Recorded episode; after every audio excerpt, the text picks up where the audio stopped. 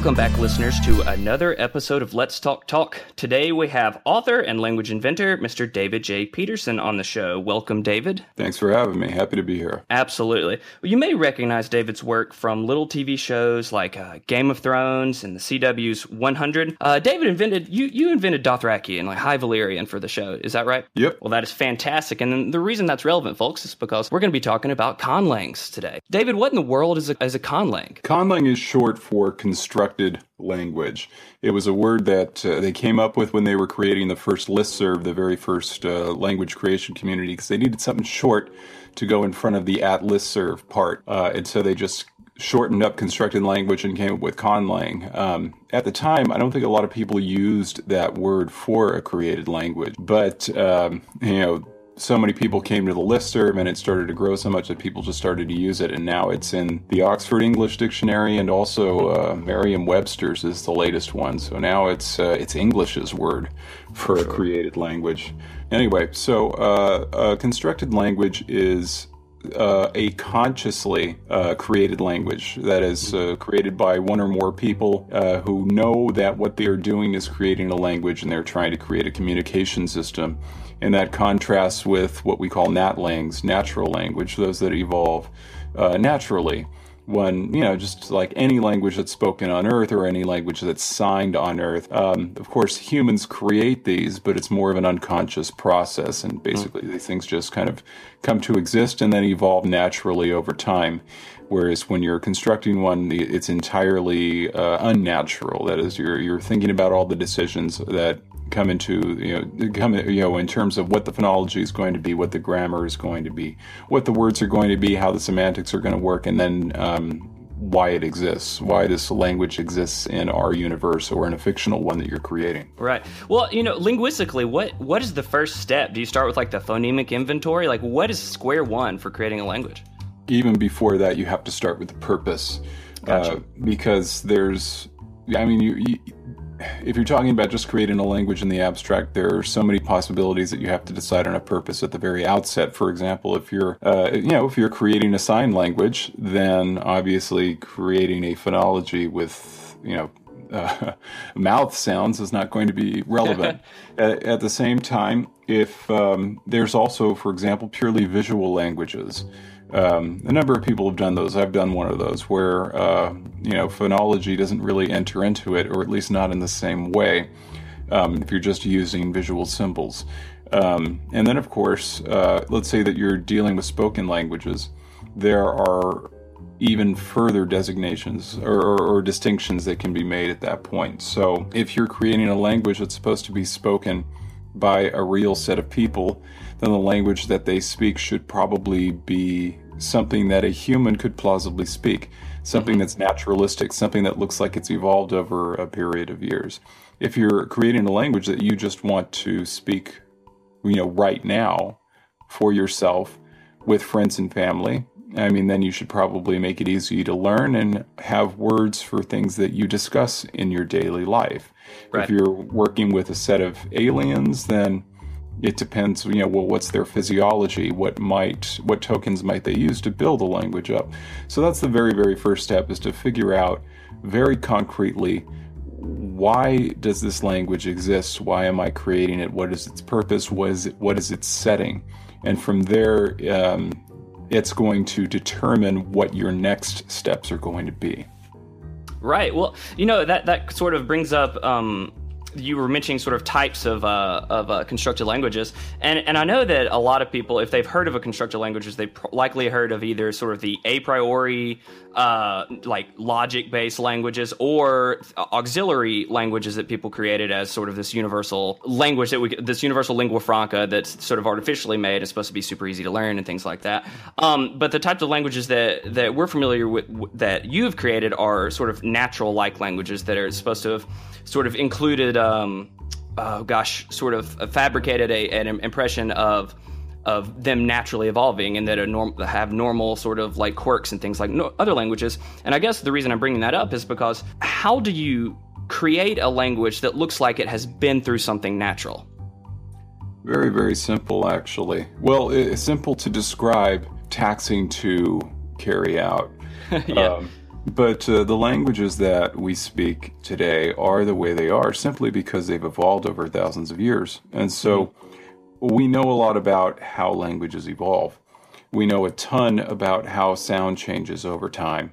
Um, and we know a fair amount about how the meanings of words change over time. And um, kind of a newer uh, trend, at least in historical linguistics, is to really understand how grammar changes over time, how grammar emerges. Mm-hmm. And so, if you know how that stuff works, then you just do it, but you do it actively. Now, of course, we don't know how language emerged at the very beginning. And so we're a bit hamstrung in that regards, but it's also, you know, a little freeing um, right. in that, you know, if, if, if linguists don't even know how language emerged at the outset, then a, a language creator shouldn't be expected to as well. They can posit their own uh, genesis point or just uh, start at some cutoff point and say, all right, before this point in time, all records are lost. So this is how the language exists at this point. Then from that point, you can evolve forward to your target point, and that's doing you know doing all of the things that historical linguists have learned. So changing the sounds over time, um, changing word meanings over time, changing the grammar over time and evolving you know new bits of grammar to create the modern language. Um, and of course, naturally, some of these are going to affect other bits. So, like, you know, sound changes uh, may affect grammar changes because where there was a distinction, there no longer is. Like, sure. uh, like how the accusative and the genitive merged in Finnish because of a simple sound change that changed M at the end of a word to N. Things like that will happen. And so, this is the process you're crafting as you're going along. And sure. uh, hopefully, on, on the other end, you'll have a language that is naturalistic, that is something that could have evolved on Earth, even if there are bits of that language that don't currently exist in any other language on the planet. Mm-hmm. If you came by them honestly, then theoretically they could exist. Right. No, it what trips me out so much. We were talking about language naturalization. Is that even in, in, these auxiliary languages, the most famous of which that I can think of is Esperanto, obviously. And mm-hmm. what's funny to me is that even whenever the idea is to make a very regular language that has variable word order, free word order, um, as soon as you get native speakers and as soon as people learn it, it, it naturalizes, it changes, it solidifies word order. You you go through morphology. Uh, you know, like you mentioned, accusative uh, morphemes, which kind of sparked in my head too, is that that um that that's being lost in in uh, native speakers of Esperanto uh, due to them having solidified word order. So language naturalization happens even within languages that are not supposed to uh, have that possible. And it trips me out so bad because I guess it goes back to like you said, it's very easy to be uh to to just be have a natural language because it happens uh, naturally. Dare I say?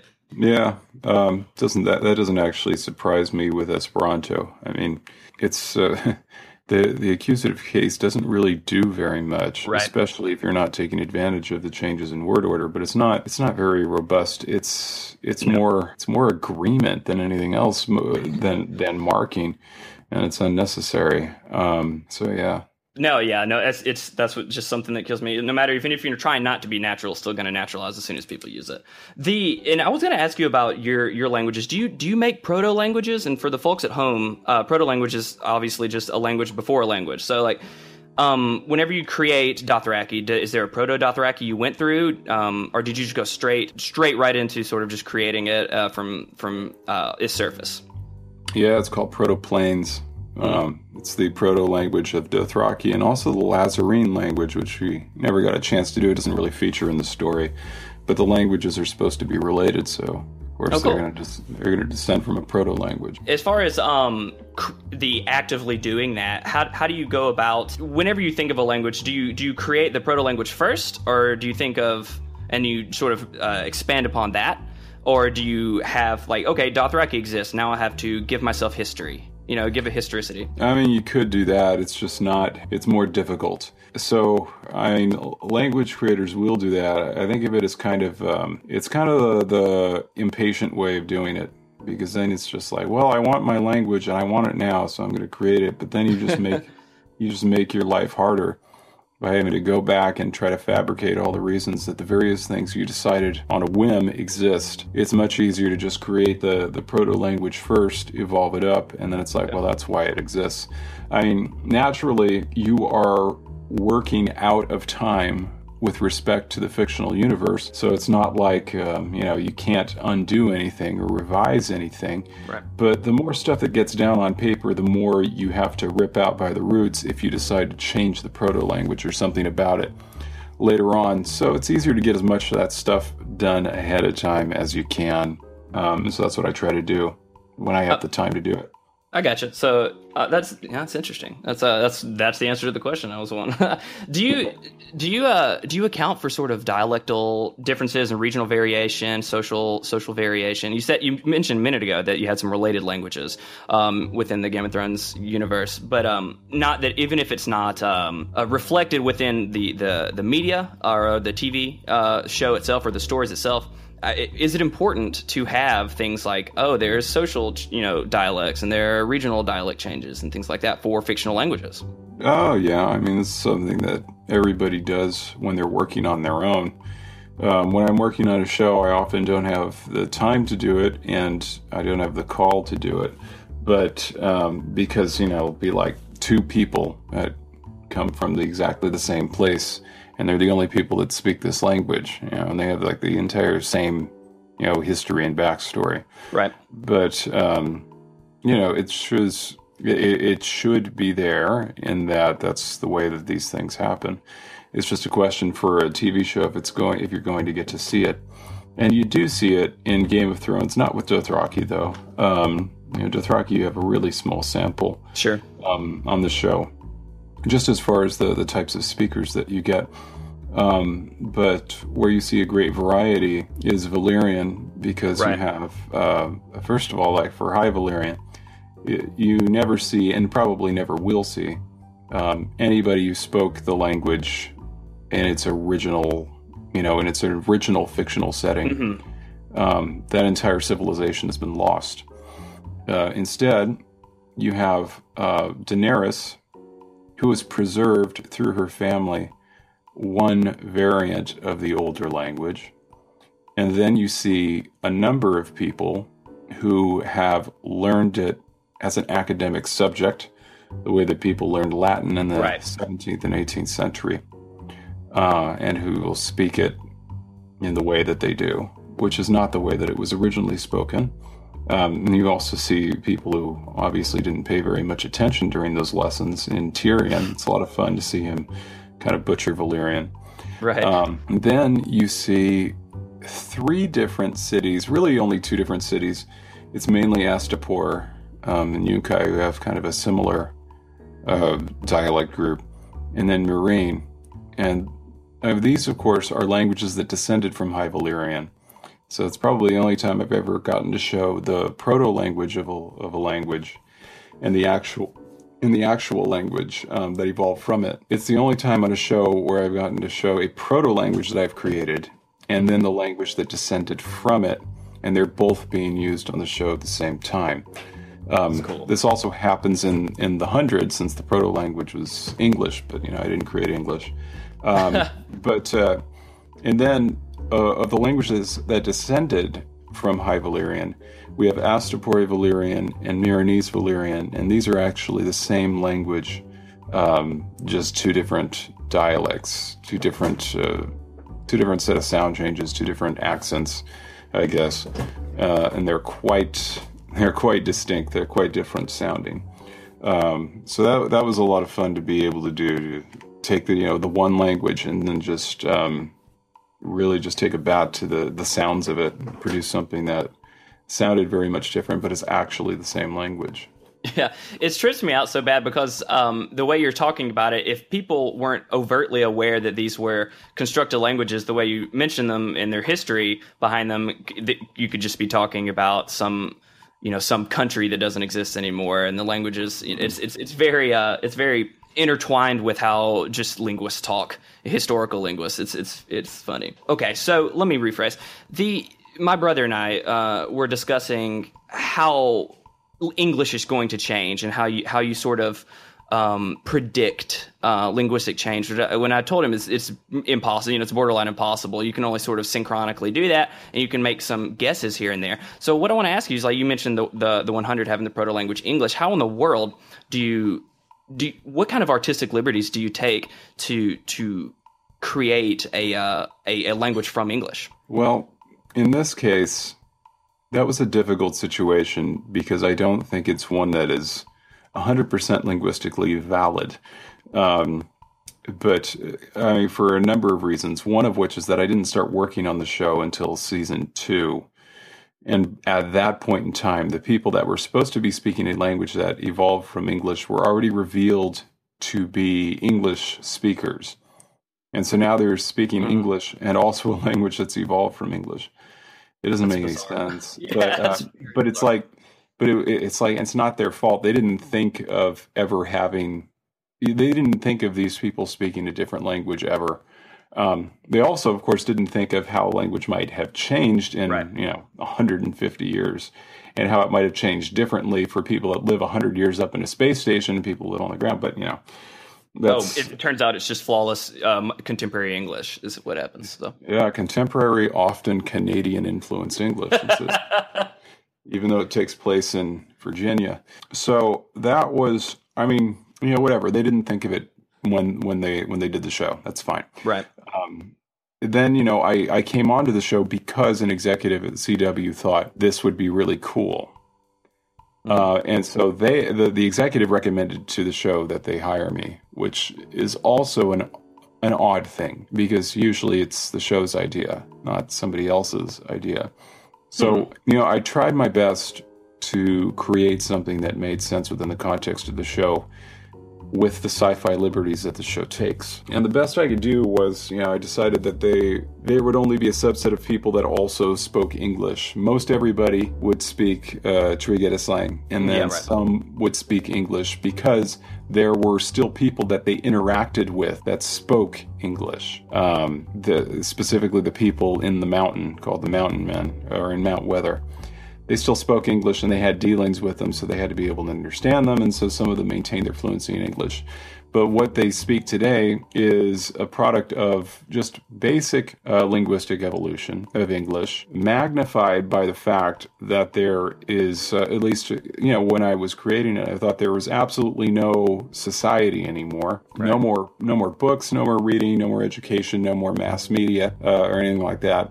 And also magnified by the fact that life expectancies, you know, dropped dramatically where it's like you know uh, especially at the beginning right after the big nuclear event mm-hmm. it's like living into your 30s you're an old person now. So i figured you'd get some more generations out of that uh, 100 year gap than you would ordinarily. Right um, so there was all that. Then added on, because it needed to be different enough from English that it would be warranted, I, I came up with this idea about kind of a, this most successful group after the, the nuclear blast uh, surviving.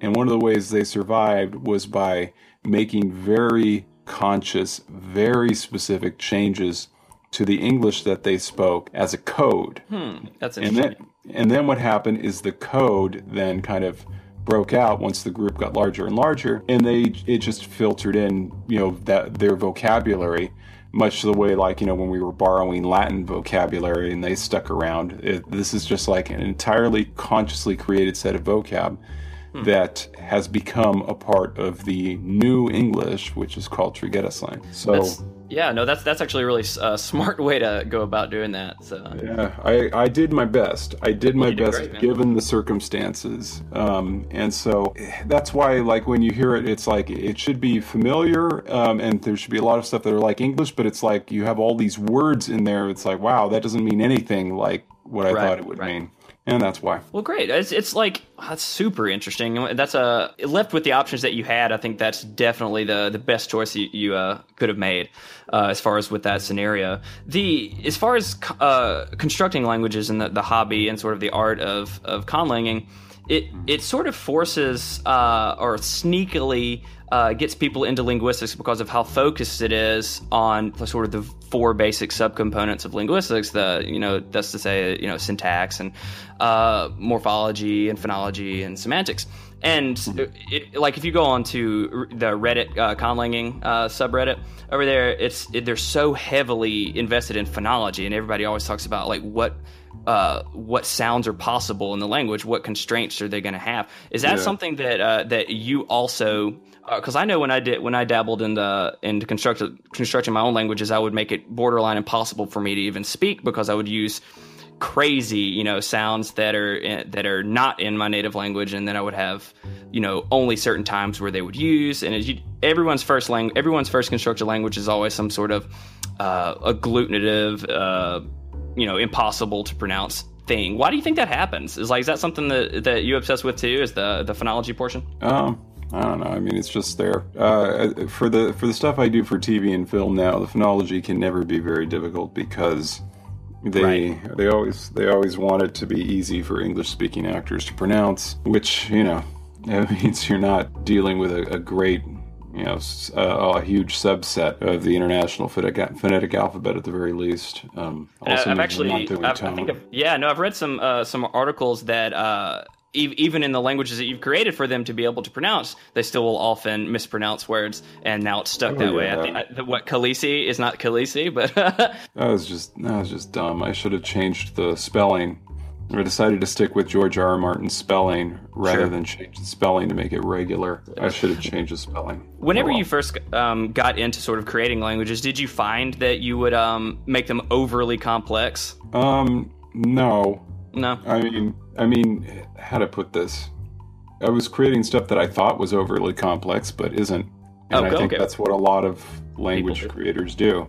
I hear that. Um, so, I mean, a lot of the stuff that I see, like just first-time language creators, they hear they hear about something and then they use it and they try to make it complex, and it's just, you know, it's like, okay, well, it's like there are a lot of things distracting. There are a lot of red herrings in there. So you think this Sure. is complex, but actually you've just created something very vanilla. Um, that's that's what that's what I see a lot. Um, a lot of a lot of people misunderstand or mistake uh, verbiage or just uh, I guess quantity for complexity. Right. Um, so it's like I don't know. You know, say like you know, my my language has you know has seven hundred different tenses, all for if it's like oh, right. all depending on the hour or something. It's like okay, you could do that. It's just kind of dumb.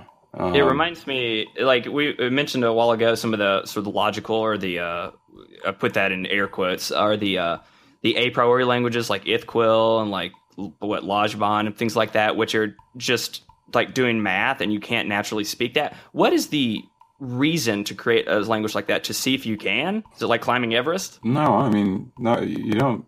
I mean, most people don't create a language because they want people to speak it. Um, yeah, I, I really do believe that most conlangers don't do that. Sure. I mean, they're especially for for art langers, they're art pieces, and the kind of the best way that you can show appreciation for it is to go through the grammar to look at it and say, "Wow, that was a really it was a really interesting choice you made." I think that's that's brilliant. I really really like that. Not like you know coming to you and saying like, uh, "I need a word for this, this, and this" because I'm trying to translate Don Quixote. I don't know. It just makes you roll your eyes. Yeah, so it's just like a creative outlet for for from a you know stemmed from a descriptive science. That's cool, man. That's that's Yeah. uh, now, yeah. Now, with something like like Ithkuil, it's it's it's again, this is goal based. So the goal with Ithkuil was to try to be to create a language uh, that allowed you to be as unambiguous as you can possibly be, um, and to do that in as small a space as you could possibly, you know, uh, you know, make it. And so that's you know their design goals. And so it's like, all right, with those constraints, what are you going to do? And, Right. and so he created Ithkuil, and he does a pretty good job. Uh, Um, you know, I don't, I don't know if anybody else has taken on those same goals and done a better job because uh, when it comes to, uh, first of all, being unambiguous, it's probably impossible, Right. um, depending on how seriously you take that concept. But second, it's just really, really tough because there's lots, there are lots of variables, and the more variables you have, of the more morphology you're going to need, or the or the more ways you're going to need to, to make that stuff explicit. And of course, the the more that you try to make something explicit, that means you're either going to need more words or you're going to need more affixes. And of Right. course, the more of these you add, the longer the sentence gets. But that's not, you know, it would be easy if you had all the space in the world. You're trying to do it in a short space, you know. Right. And so it's not like the goal is to be able to speak it or, you know, I, John is a friend of mine, not trying to go around and get people, oh, you should all learn it cool. No, no, it's just not, Right. that's not the point. The point was, here's the goals. Can you create something from it? And he did, you know? Yeah, no, It's, it's, uh, it's super impressive. Like if you get if you if the listeners at home, if you get the chance, you should go look at the Wikipedia article. It's it's super intricate, and there's supposed to be like no ambiguity, like you were saying saying a second ago, David. But it's Yeah. um So, and also just a quick capper on this. So it's like if you go to Ithkuil and you look at it and you say like, and, and your response to it is like, "Oh, I think it sounds ugly." It's like, well, this is not. you've not said anything. That's that's Right. even you know, it, it's not the point. Whereas, like, if you sat down and say, "I'm trying to create a language that's the most beautiful sounding language as possible," then that is the point. You go and listen to it and say, "Well, I think it sounds ugly." Then that's a valid criticism of that language. You know. No, I hear that. No, it's cool. But so um, we mentioned earlier, um, having talking about the different types of constructed language. You said it was like an art language. You know, um, it, it's it's it's cool to sort of think about that the goal is not always to speak because whenever you think whenever people think language they think that the goal is communication. It's not always Right. the case um, and it's it, it constructed languages really illustrate that point. There are people that obviously um, like like Ithkuil keep using that one that it's it's strictly to to create as much as you can within the confines that you give yourself and has nothing to do with being able to talk to people. And I wanted to go back a, a real uh, quick minute um, and address it whenever you use the word affixes for the folks at home. An affix is the generic word for those little pieces that you put onto a word, uh, like a suffix and a prefix, which you probably know. But affix is just sort of the uh, generic terminology for that.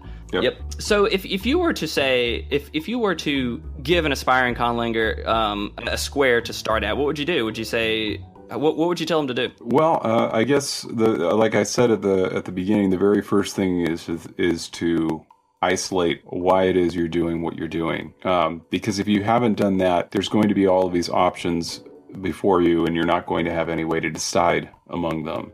Right, Um, overwhelm you. So it's just like you know, come up with a, a point. It's like if you if you're just starting out and you think I think this might be fun, then then maybe um, if you if you have a, a background in linguistics, you know, try creating a naturalistic language as a starting point. Think of that as the as and if if you enjoy it, keep at it. If you don't enjoy it, going through the process of trying to create a naturalistic language is uh, kind of a, a nice instructive example, I guess.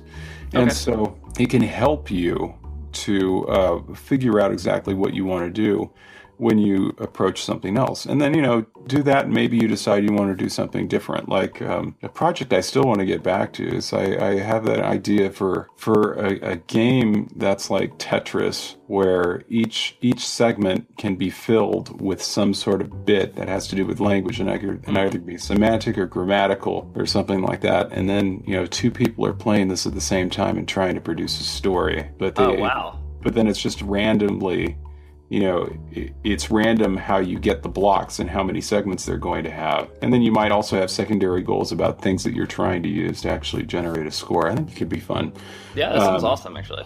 yeah I created a, a visual example of it. I just don't know how to how exactly it would work and i probably need to do some coding in order to do some of that. But you know it's it's it, that's the type of thing where it's just like you know totally different not naturalistic at all but Right. um, you know knowing about how naturalistic lang- or how natural languages work can help you to better understand how people use language and what's useful to them and, Right. and you know why like uh, creating a language that has you know one root and so like a billion affixes with totally free word order uh, might be unambiguous but not very useful to a person?